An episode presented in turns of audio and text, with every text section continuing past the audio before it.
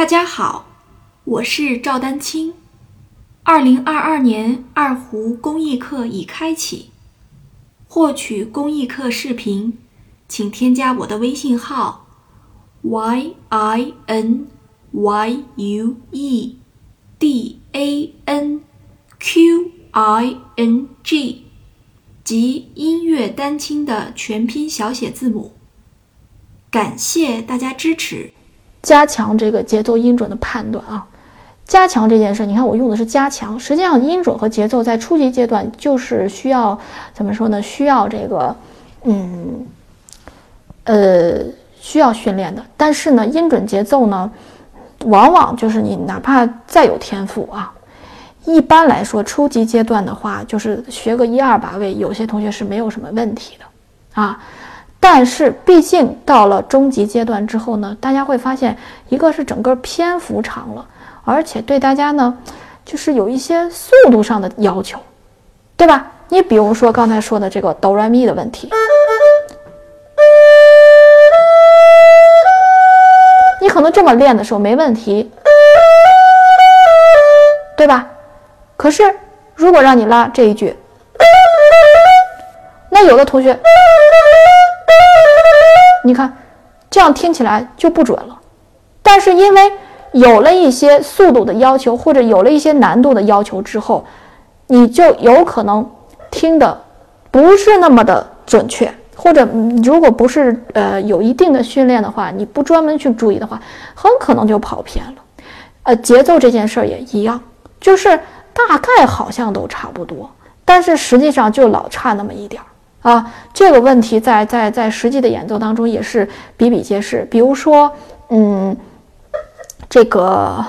附点节奏啊，我们还是拿这个《光明行》来举例啊。这个《光明行》里面有一个节奏的特点，就是。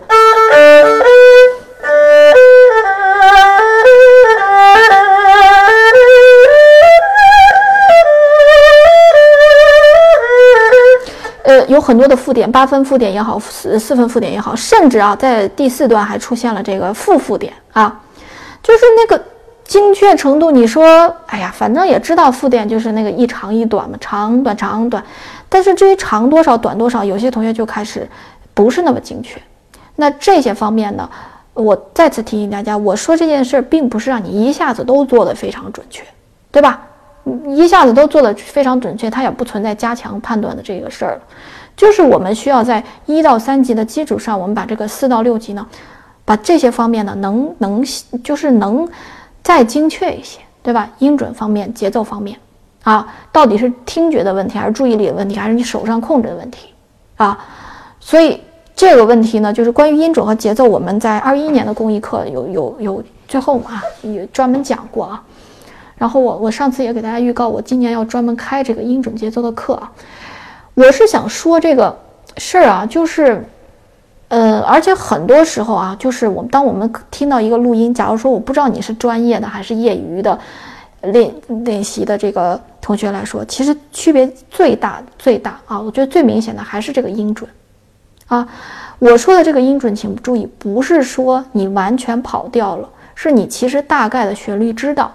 但是就是总差那么一点儿，啊！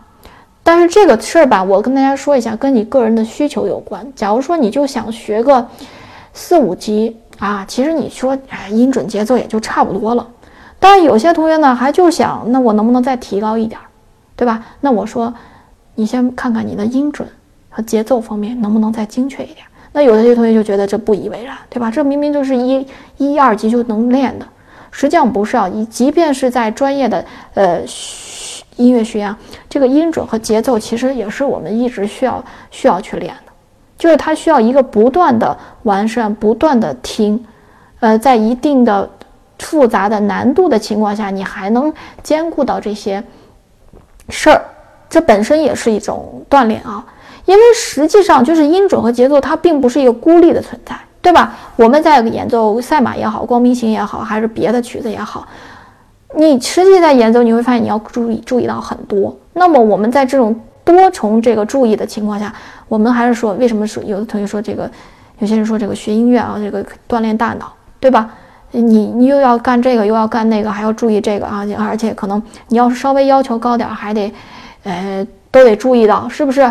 呃，那这的确是挺挺挺费脑筋的。我们在之前那个初级阶段也给大家提到了这个动脑练习。为什么我们提到初级阶段一开始就要大家注意？你开始注意了的时候，你将来就形成习惯了，对吧？所以，要不然你开始不注意，发现到中级突然出现了这么复杂、这么篇幅又很长的这些事儿的话，你根本就注意不到。啊，所以我说音准和节奏单纯看起来，或者说在一定慢速的情况下，哆来咪发嗦，嗯，一般同学啊，如果你稍微就是稍微那个能听出来一点，其实没有大的问题。但是你会发现，一到这种呃相对有点难度的这个曲目的时候，到了中级这个阶段，也就是嗯这个光明行赛马这个难度的时候，你就会发现这件事儿也是需要注意的。啊，所以我们要通过训练一定方法的训练，来达到对音准和这个呃节奏的更加的精确啊精确化。